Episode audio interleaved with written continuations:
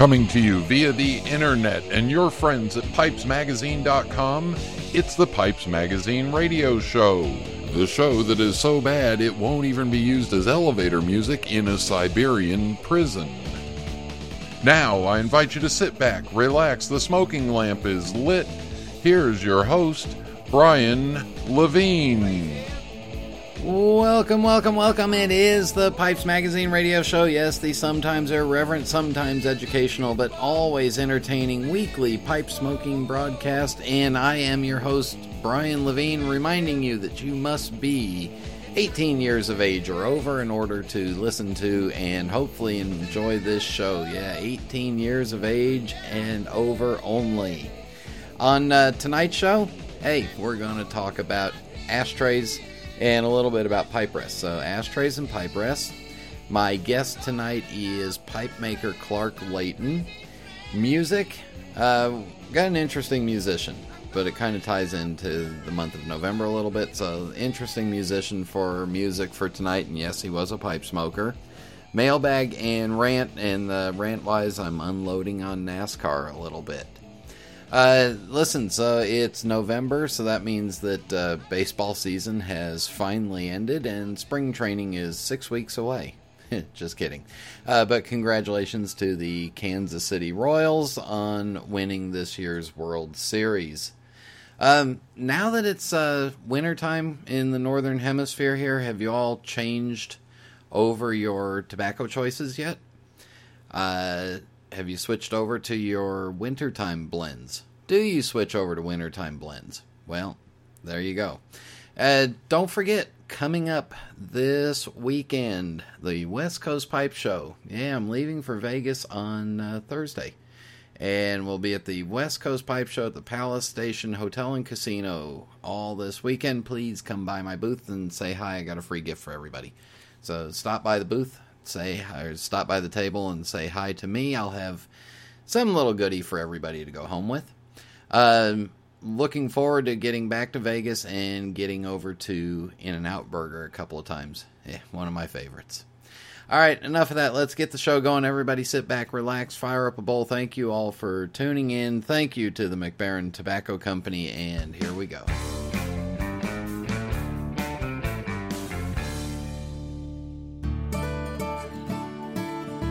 This is Phil Morgan, General Manager of Missouri Meerschaum Corncob Pipes in Washington, Missouri. Our mission since 1869 has been to produce great smoking pipes that anyone can afford. We guarantee our pipes won't be your most expensive, but they just might be the ones you smoke the most. At Missouri Meerschaum Company, we don't just sell our corncob pipes, we grow them, make them, and smoke them.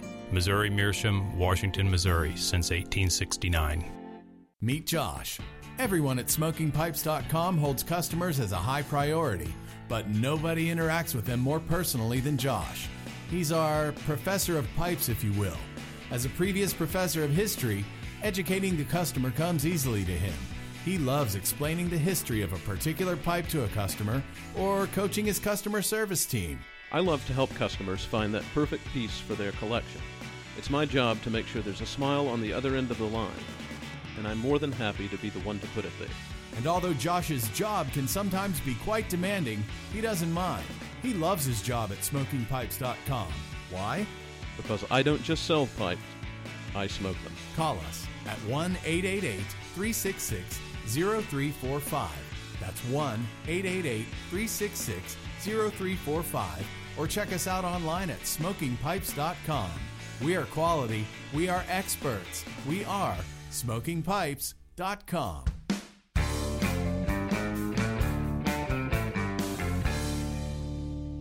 Welcome back. In uh, just a few minutes, Clark Layton will be on the phone with me. But let's talk about ashtrays and pipe rests. Uh, I don't think we've specifically gone into this, but I've posted uh, along on the the radio show page. I've posted some pictures of the pipe rests and the ashtrays that I have.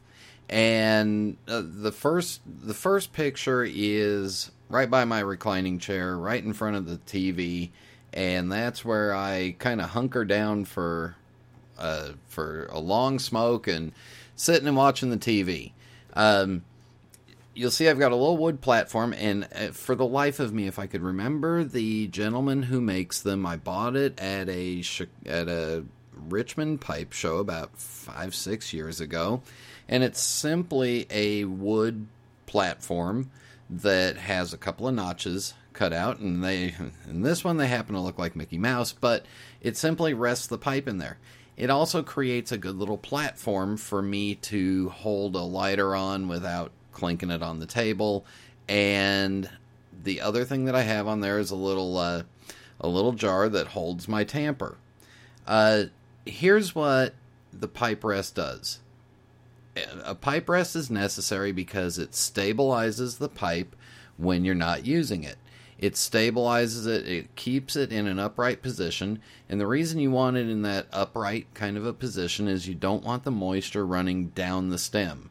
You always want to keep the stem a little elevated above the bowl so that the moisture goes down towards the tobacco and doesn't start gurgling up in the stem. So that's what the, the pipe rest just stabilizes it when it's sitting there, and it should help elevate the stem so that the moisture runs down. The ashtray that I have, I have a couple, and the one that I keep out by the chair is the round glass ashtray with the uh, with the pipe rest on it. Now, I don't really use that ashtray for anything but holding some pipes that I'm letting cool down before I empty them and clean them, or holding some pipe cleaners that are wet that I don't want them getting on that wood, or just resting, you know, just basically a place to rest the pipes safely until I'm ready to go take them over to the trash can and let the cold ash dump out. That's all I use that ashtray for. If I were going to use it to ash in, the first thing I would do is get a cork knocker. The cork knockers are the little pieces of cork that just sticker on to the glass ashtray and you use that to tamp out to tap out your pipe on. That's the only way I would ever knock a pipe out is if I had a cork knocker in there. Now, if I'm in the middle of a bowl and I want to dump a little bit of ash, I don't do it in either of those. Uh, in that ashtray, I don't do it on the little wood stand. Uh, what I do use, and I've got a picture of it right by my desk here in my office, is a very expensive, very um, uh, extremely unique, highly rare, beautiful uh, Chinese made $1 Walmart plastic ashtray. That's what I use to dump my ashes in. That's what I use to knock out hot ashes into. I have those, I have larger ones out on the front porch, in the garage, but I have those all over the place. I use those cheap black plastic ones. Why? Because I don't care if they get burned up. I don't have to worry about wiping them out. They're nothing fancy. They're not. Uh, they're not glass. They just hold hot, hot burning ashes in them, and they do a fine job. Plus, because they're plastic, if I do need to knock out a little bit, especially on my sandblasted or rusticated pipes, doesn't hurt it if I tap the edge of the plastic with it. Uh, those are you know just a dollar to two dollars. You can find them all over the place. They come in different sizes, different colors. But one of the things I like about them is that big, that large notch in the middle, which is really made for a cigar. In a pinch, that's a great place to rest a pipe, as long as you keep it clean. Uh, remember, when you're setting a hot pipe down, you really don't want it coming into contact with any ash or any uh, any tobacco because that can heat up and kind of discolor the finish a little bit. Uh, you don't want it to come in contact with any burning tobacco on the outside, obviously. Otherwise, you'll get a bit of a, uh, a burn spot there. Uh, the other little ashtray that I have that goes along with the little uh, with the little jar holder that I have in the uh, in front of the TV. Those are places where I put my tampers in. I put the tampers in those ashtrays and tamp out the excess ash off the tamper into those ashtrays. I don't use them for hot ashes. I just use them simply to as a place to rest my tamper. That way the ash doesn't go all over the place. That way I'm not having to constantly wipe the ash off on my shirt or on my pants or whatever you whatever you might see. So I use my big open foot tampers and just plop them in that ashtray just like you see in the pictures. All right, there's the uh, ashtray and pipe rest story. If you don't have any of those and you're traveling like I do, I have a handful of sitter pipes that just sit straight up, and you've seen them in pictures before, so we don't need to talk about them. Uh, if you have any uh, personal suggestions, feel free to let me know about them. Post them in the forums. I'll check them out. All right, in just a minute, Clark Layton will be on the phone. This is Internet Radio. Craftsmanship, history, tradition. These are the hallmarks of all quality products, from the finest wines bottled in France to the most highly engineered automobiles manufactured in Germany. Denmark has been the one country in the world where craftsmanship, history, and tradition have for centuries created the finest pipe tobaccos in the world. Since 1887, the Halberg family have led the pipe tobacco industry through their ownership of Mac Baren Tobacco Company, and they continue to create the most sought after blends in the world today, just as they did over 100 years ago. In keeping with their long history of providing the world with the best tobacco on earth, Mac Baren is proud to announce their newest creation, Modern Virginia, as a loose cut version and a flake version. Bright and dark, rich Virginia tobaccos have been combined with just a hint of burley for strength in this soft and smooth smoke with delicious fruit undertones. As the world leader in flake tobacco production, Mac Baren is sure that this blend will appeal to the true connoisseurs of traditional Virginia flake tobacco, as well as those who like their tobaccos on the sweeter side. Enjoy the culmination of centuries of experience by picking up a tin of modern Virginia from Mac Baren Tobacco Company, available at fine tobacconists everywhere. Hi, my name is Eileen Sachi from MarketingPipes.com. If you attend the major pipe shows or buy pipes on eBay, chances are you know my dad, Hank Sachi, or eBuyer1932. My dad has been a pipe collector for over three decades and a reseller on eBay for the last 12 years. His new website is marketingpipes.com. At marketingpipes.com, you will find high quality hand picked pipes. Carvers, join my dad's vast network of collectors across the globe and let my dad promote your brand. Collectors, consign your pipes at affordable commissions or buy your next collectible pipe at marketingpipes.com. Thank you. Welcome back to the Pipes Magazine radio show, and joining me, one of the young, newer pipe makers. Uh, Clark will get into how long you've been on the scene, but please welcome to the Pipes Magazine radio show, pipe maker Clark Layton. Hello. All right, so let's tell everybody where did you uh, grow up, and what did you originally want to be when you were growing up? Um, I grew up mostly in central Pennsylvania, um, town called State College, and I never knew what I wanted to do when I grew up. um, I knew I enjoyed uh, working with my hands. Um, my uh, favorite class in high school was uh, wood shop. So when did uh, when did you start with pipes? Did it did you start smoking them first and then decide to make them? Um, yeah, I guess since about high school, I always had a couple pipes um, for when I went camping or whatever. Uh, but I didn't collect pipes, and I wasn't really into pipes until um, uh, 2012.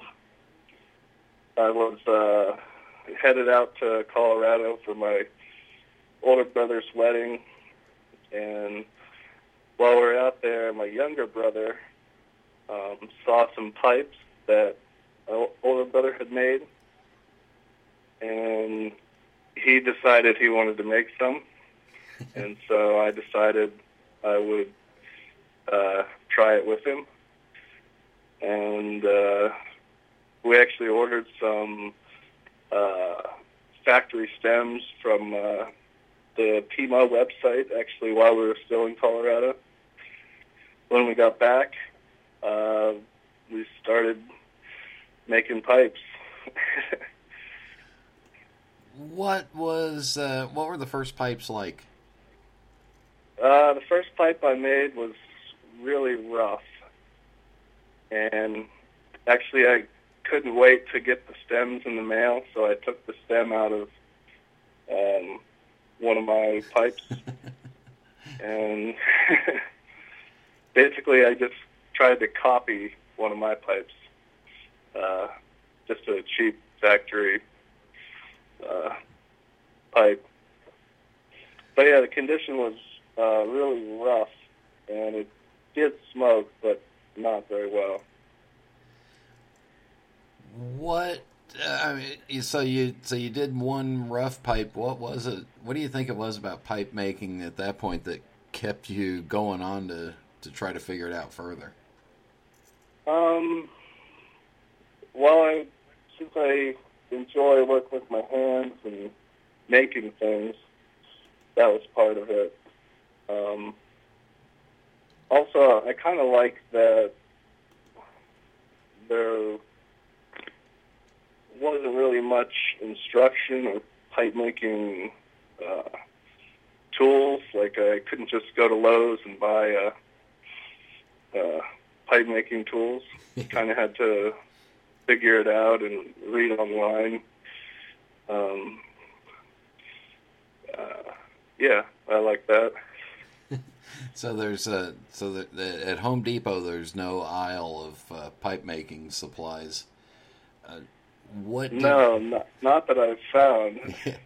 so what did you do to start building up your uh, building up your skills? Um, well, uh, the first pipes I made out of just uh, wood from like a, a tree that I cut down. and to get better, I read online on uh, Pipe Makers Forum and everywhere, I guess, that I could find. Was was there a, particular process in pipe making that was hard for you to get a hold of, or was there a step that was uh, that was stumbling for you, or was it just a little bit of everything? Um, I guess the two main things that I had difficulty with were the the stems, the uh, not the internals of the stem, but the, the design, I guess, of the stems, um, and also the design of the whole pipe. So you mean just the the design of the whole pipe? Was it about getting the right uh, the right balance and the right symmetry to it? Yeah, yeah. I was, I guess I got the drilling and um, the pipes smoked well, but I really, um, the design uh, doesn't come naturally to me. So at, at that point, were you drilling first and then shaping? Uh, yeah, yeah. And do you prefer to do that, or do you prefer to shape the pipe first and then go after the bowl? Um, I prefer to shape it first, actually. Um, when I make a pipe that's not for anybody, I usually just grab a block and and uh, start shaping it. And I, I guess from reading your website, your uh, your shape first method is just a little bit different. Can you just give us an idea of how it's a little different? I think it's pretty similar to other uh, pipe makers. But I, I just uh, grab a block and sort of look at it about uh, decide uh, what general shape I'm going to make, and then I just start shaping it. And by by doing that, I guess you can uh, alter the shape if you if you need to, if issues pop up. Uh, yeah, yeah. Let's go back to when you uh, when you first started pipe smoking. Did you have any? Uh, did you go through the standard? I bought an inexpensive pipe and then tried a whole bunch of tobaccos. Um, yeah. In the in the beginning, before I uh, tried to make a pipe, I would just I got a pipe from the pharmacy here, and just some raspberry or some whatever tobacco they had, and it was really uh, poor quality tobacco. But I enjoyed puffing on the pipe. Had you smoked anything prior to a pipe? Um, I've tried various things. I never got into cigarettes really.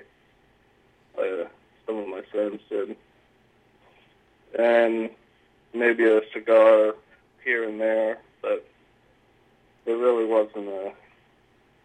It definitely wasn't a weekly ritual uh, before I started making pipes.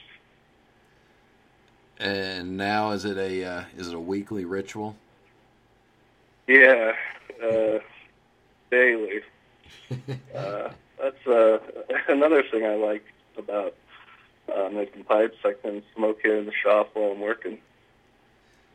And now you are uh, you are full time making pipes. What were you doing before making pipes? Um, before making pipes, uh, after high school, I mostly worked for a, a home builder here in, in town. So again, you were working with your hands uh, the whole time. Yeah, pretty much. So, do you when when you're when you're looking at a pipe, you let the do you mostly let the block of wood do what what it wants to do, or do you have a shape that you think that's going to be in there, and you go after that shape? Yeah, if I'm just making a pipe, um, and there's no requirements on it, I may well make a certain shape based on the grain. Um, but other than that, I just kind of uh, keep shaping it until it looks all right. And it looks like you have a uh, a bit of an appreciation for the classic shapes. Is there a classic shape in particular that you really like? Um, I guess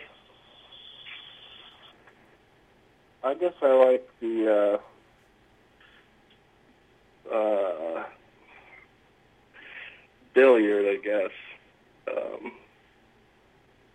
I made a thin shanked billiard recently um, that I liked. How thin of a shank are we talking about? Um, it was a little bit bigger than three eighths. So, It was uh, so less than half an inch of wood to work with, huh? Yeah. Wow. We're going to take a break right here. When we come back, we'll talk more pipe making and pipe smoking with Clark. So stay with us. We'll be back in just a minute.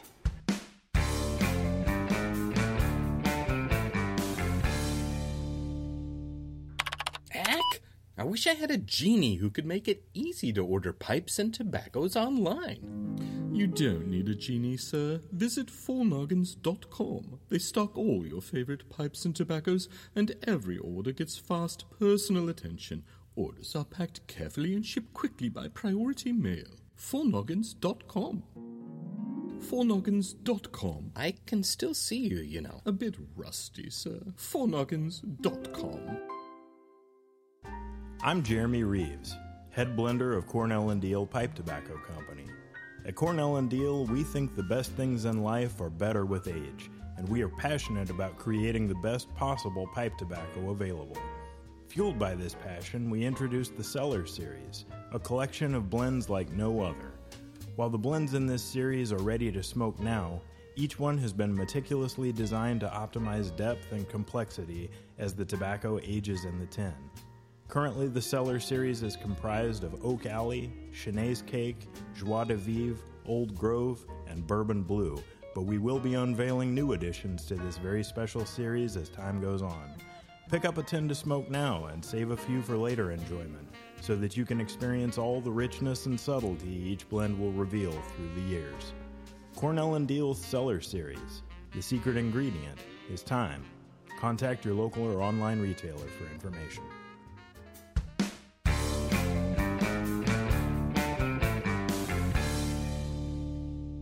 We are back on the Pipes Magazine radio show, hanging out with Clark. So, all right, so I'm skimming through your website, and there's a pipe in particular, and I might mi- mispronounce this, so help me. It's called the Serpentade, Yeah.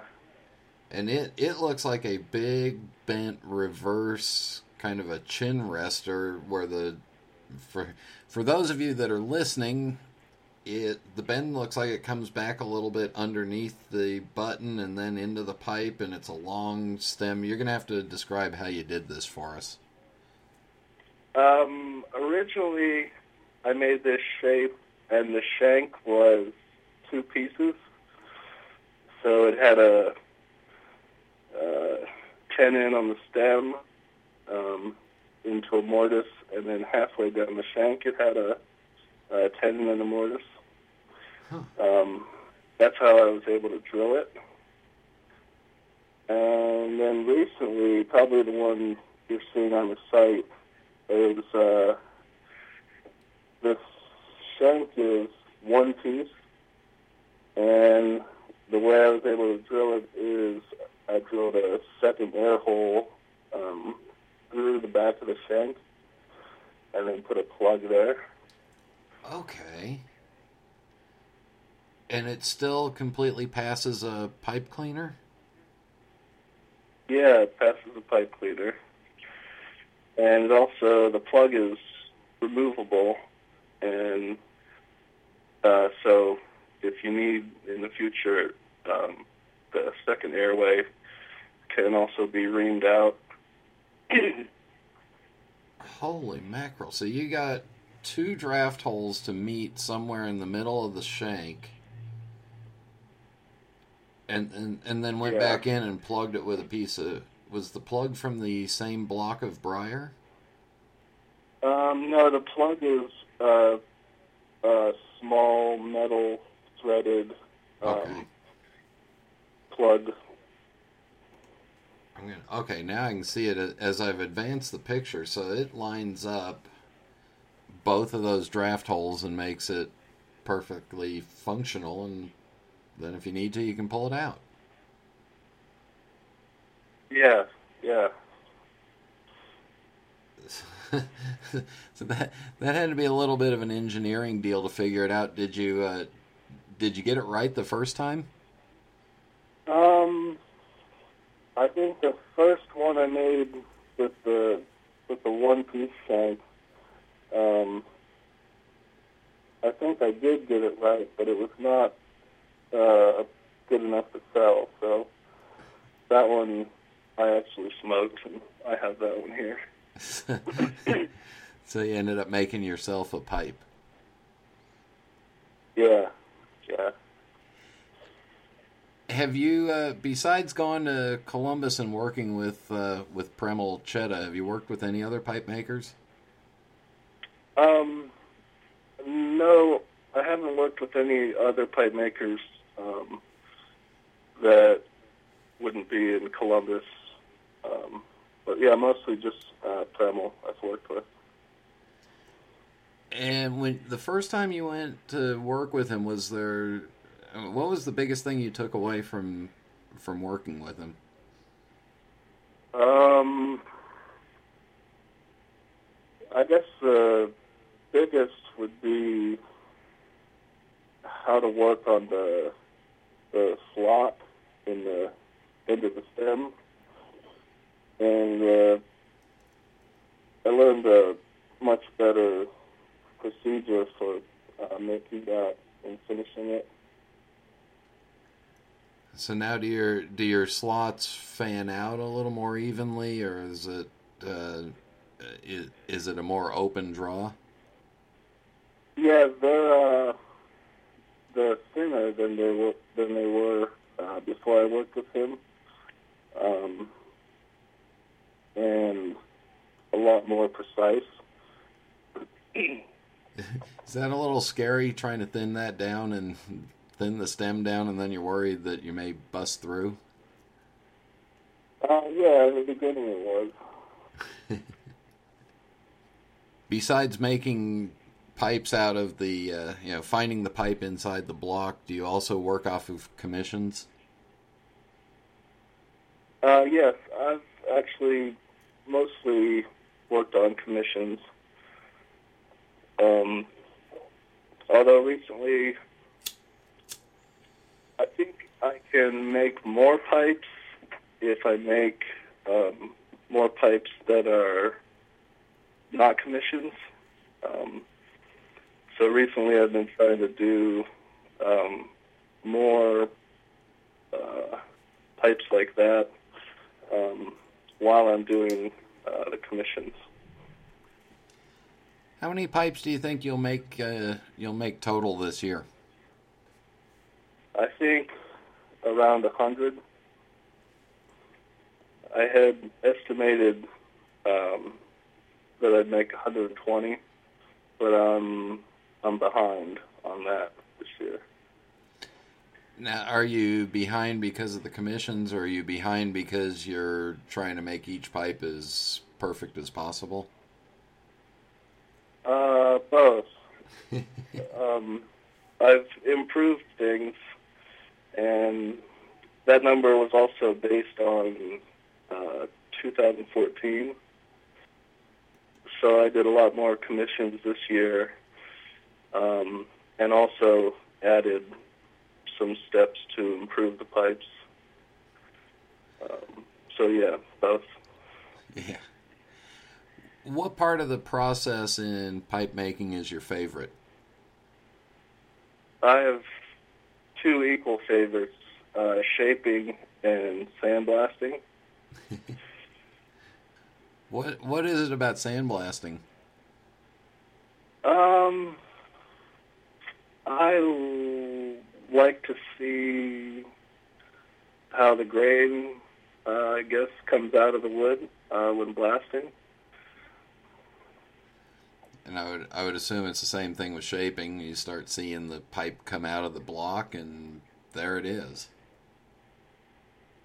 Yeah, yeah. And and for the opposite, what is your least favorite part of the process? Uh, my least favorite is finishing off the stems, um, the final filing and uh, sanding, finishing. So I, I right now have uh, several pipes hanging up here that I've blasted, and they just need the stem to be finished, and so they're kind of sitting here. Sitting there waiting for the tedious work of getting the stem shaped. Yeah, yeah. Uh, price wise, where do your pipes start out? Uh, they start at two.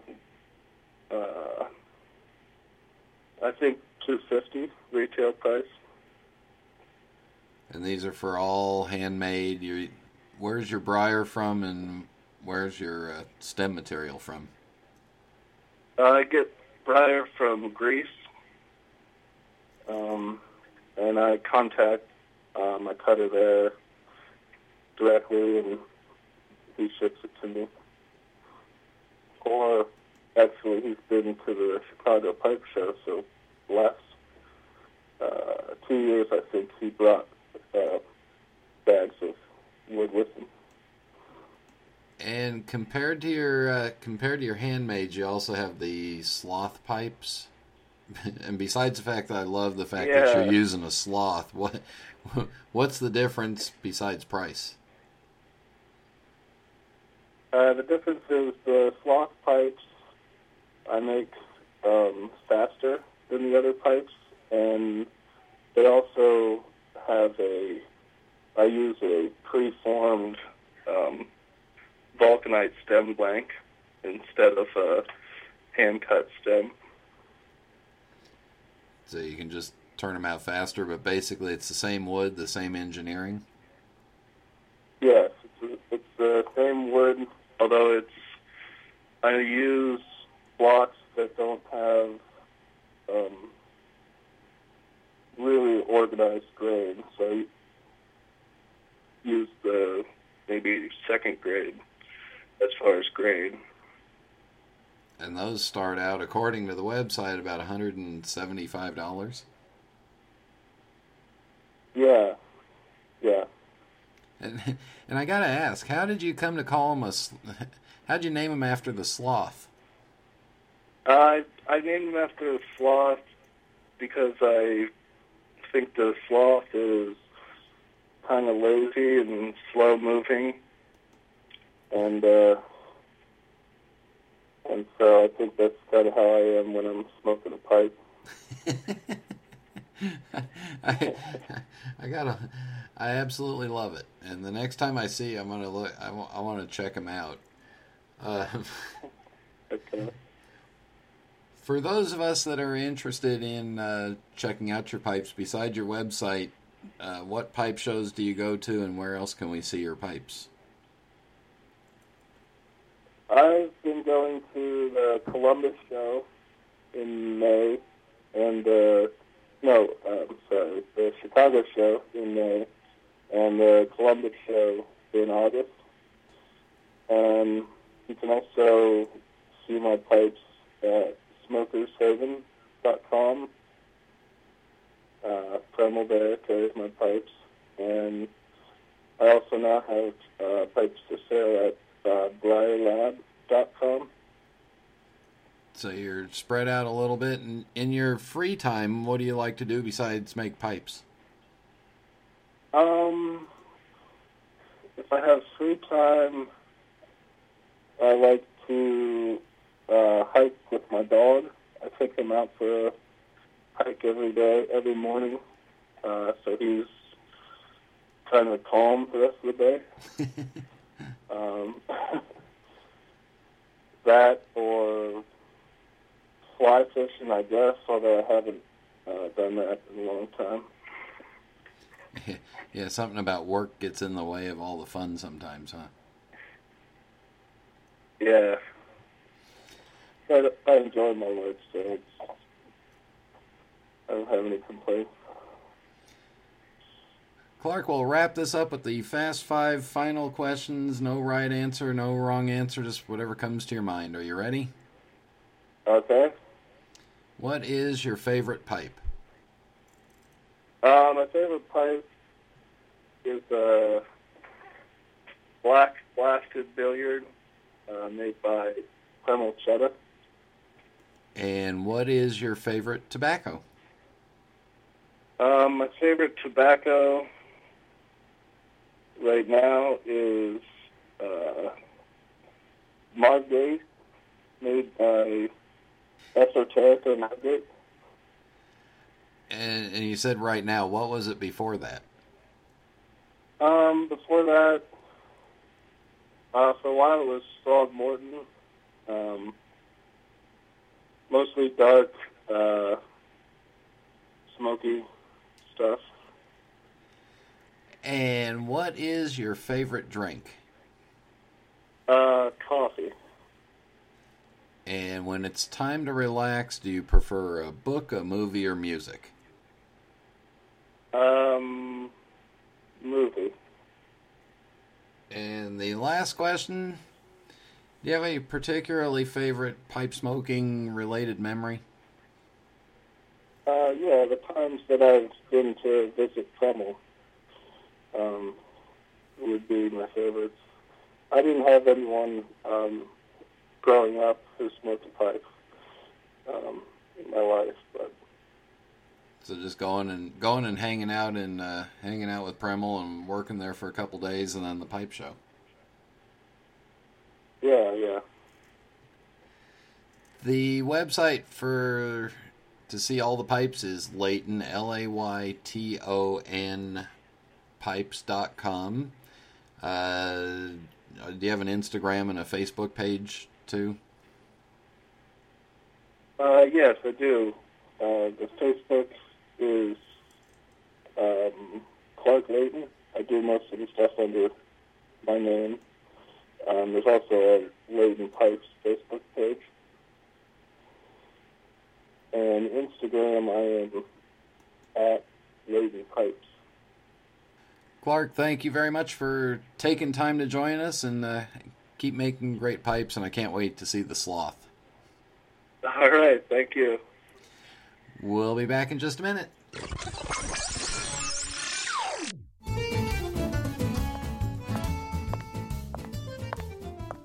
Signore, signore, scusi per favore, but what is that intoxicating and delicious aroma coming from your pipe? Oh, uh, this is Molto Dolce, my all-time favorite blend from Sutliff Tobacco. Do you like it? I found it on sutliffmaltodolce.com. Do you mind if I try?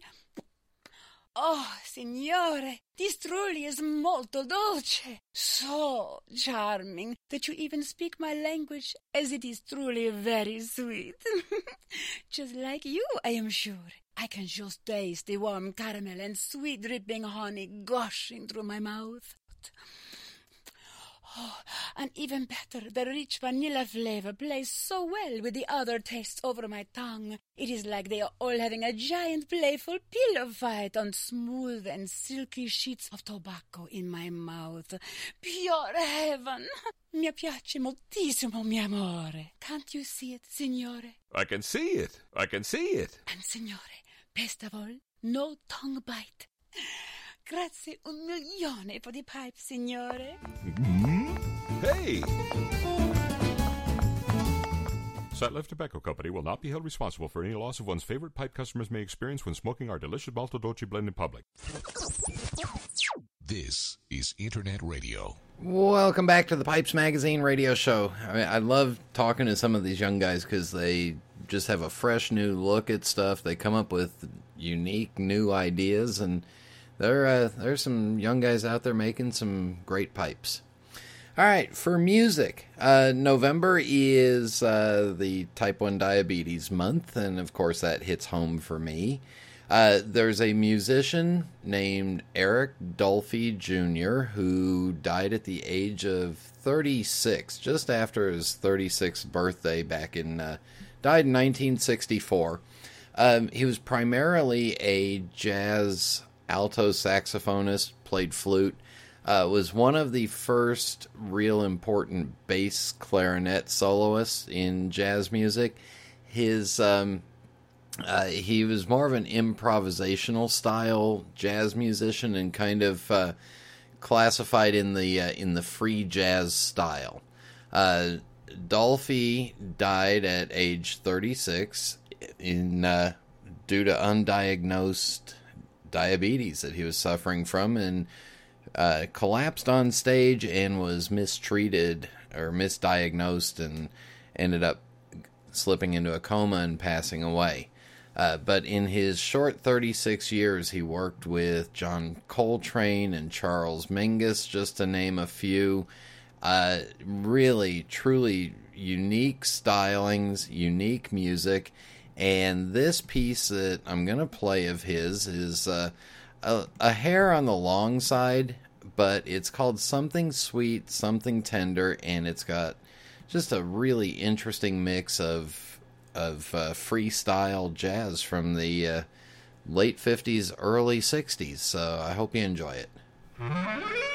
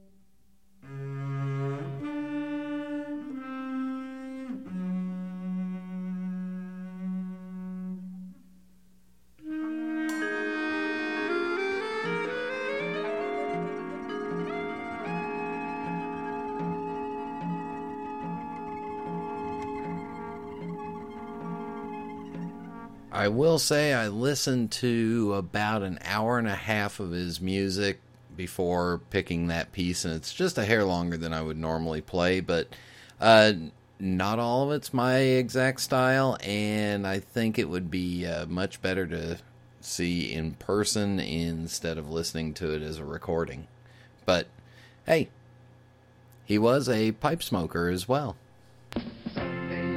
You've got mail. You've got mail.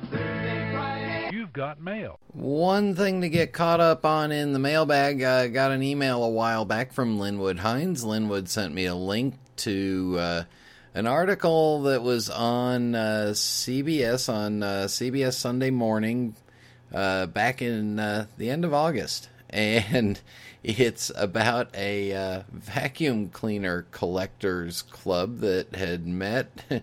and I thought, you know, as, as Linwood said, you know, our our wives and spouses and everybody ought to be happy that we collect pipes because they're small and they fit in cases. But there's a apparently there's a national annual convention for vacuum cleaner collectors and he sent me a link to a video there's uh, if you google search it for vacuum cleaner collectors unite you'll see this uh, annual convention that gets together in clarksville indiana and they talk about all different sizes of vacuum cleaners and guys have got like 40 or 50 different kinds that they collect and lined up miles and miles and uh, one guy said, uh, I believe he said something about having to have a whole trailer load just to bring his vacuum cleaners. if I took all my pipes, I could bring them all in one suitcase. so that's a little bit better than uh, uh, than uh, than vacuum cleaner collecting. But hey, uh, at least our uh, yeah, I guess if your vacuum cleaner collection breaks, you can always get a new one. Uh, regular mailbag. Going back to last week's show, John Seiler writes Hi, Brian. Ah, for the old days when one did not worry about smoking regulations when you traveled. Yeah, going back to the old days would be nice. Uh, what about college campuses where smoking is verboten?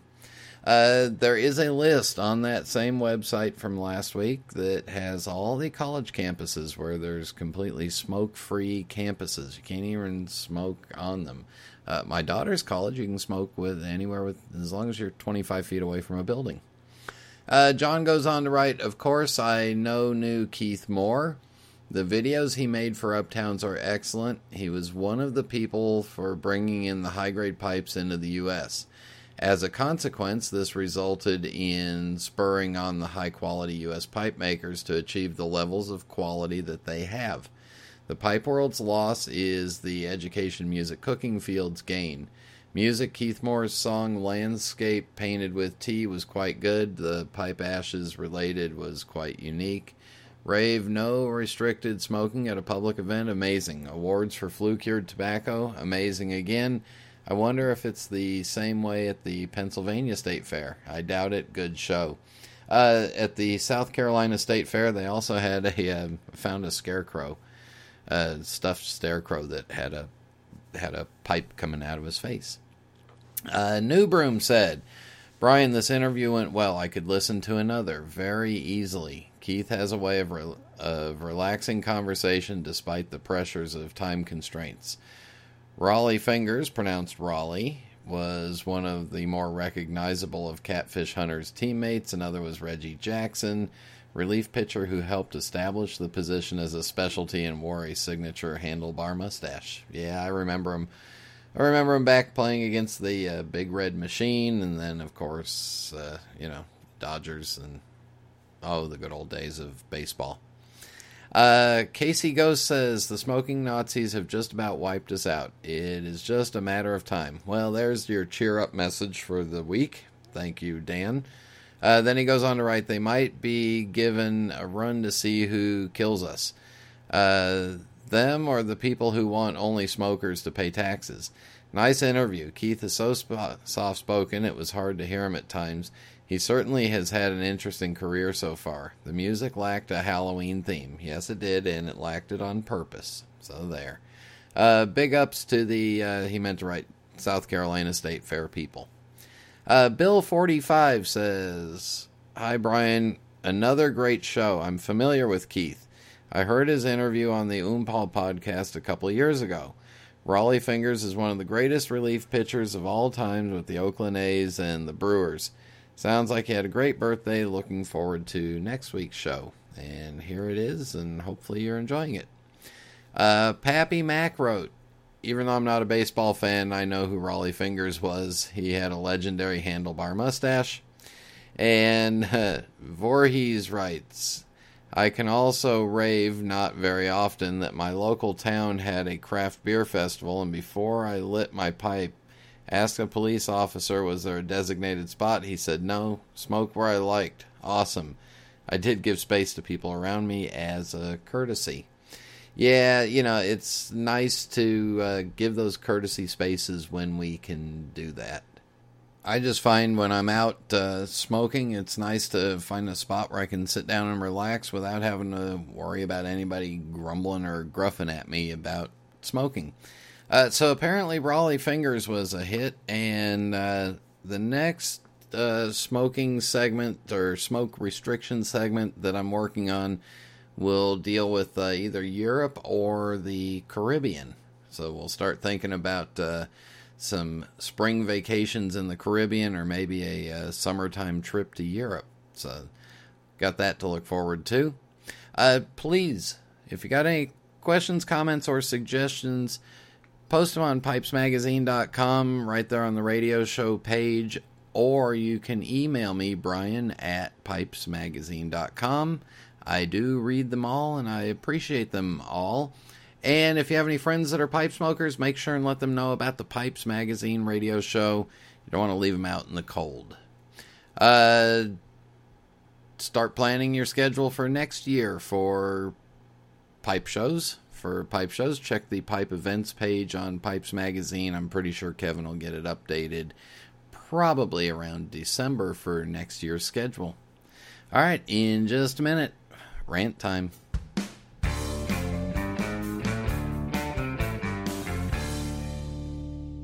If you're looking for quality, if you're looking for variety, and if you're looking for someone with reputation for nothing but the best, you're looking for cupofjoes.com. Cupofjoes.com has hundreds of pipes to choose from and thousands of different pipe tobaccos. Cupofjoes.com is also your one-stop shop for Peterson pipes, their exclusive line of Peterson Kelly pipes. Check out their remodeled website at cupofjoes.com and be sure to like them on Facebook, cupofjoes.com. Quality products at extraordinary prices. Italians have always been known for their aesthetic passion. It's their birthright, their legacy. And just like Savinelli, it continues to grow and evolve. It is ever changing. Milan, 1876. Achille Savinelli set out to change the way the world viewed smoking pipes, opening one of the world's first specialist tobacco shops. From one small storefront to a factory that delivered handmade pipes all over the world, the legacy he forged became one filled with success and prestige. Achilles' dream is carried on today by his family, who continues the Savinelli legacy. Each year, Savinelli debuts a series of new, forward thinking designs comprised of quality crafted pipes shaped from some of the best briar in the world. Behind every beautiful object, there's a story. Start your own chapter. Visit your local tobacconist or premium online dealer today.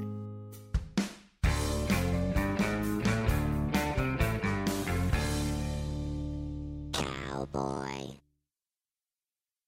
Cowboy.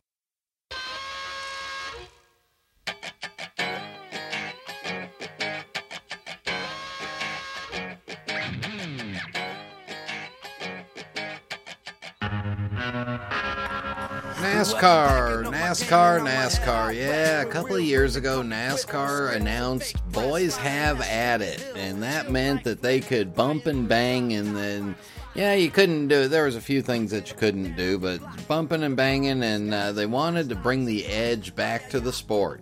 And then they started this chase format where the last 10 races are broken up and there's an elimination in there, and it upped the intensity.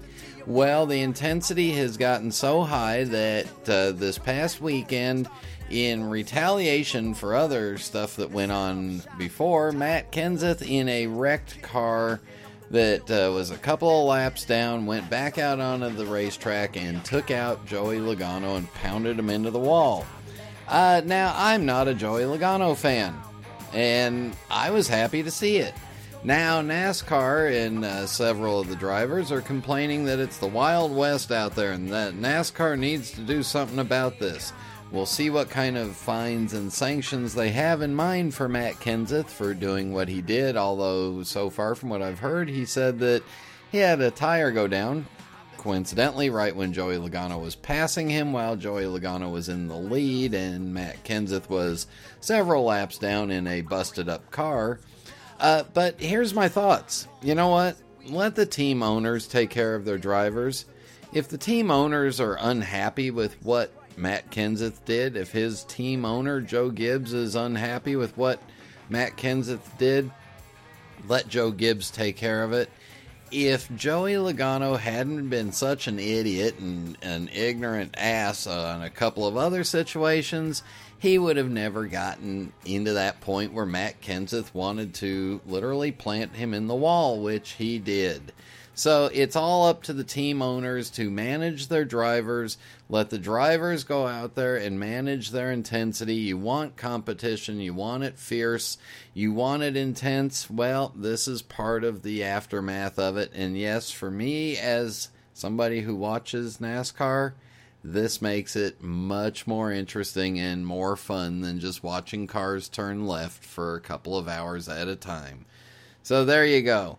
Oh, and by the way, you can't smoke in the stands at a NASCAR event anymore. So uh, it makes it easier to watch sitting at my reclining chair with my pipe rest right next to me and my tamper sitting there right next to me. And I can watch it on my big screen TV right there in front of me and smoke away the entire time.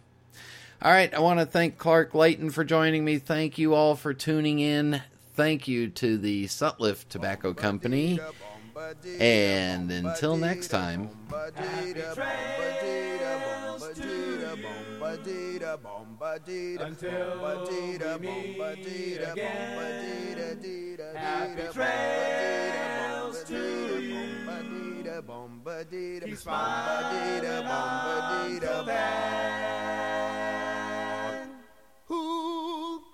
Cares about the clouds when we're together?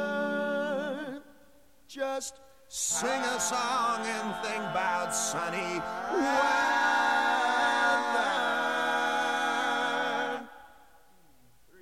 Happy trails to you till we meet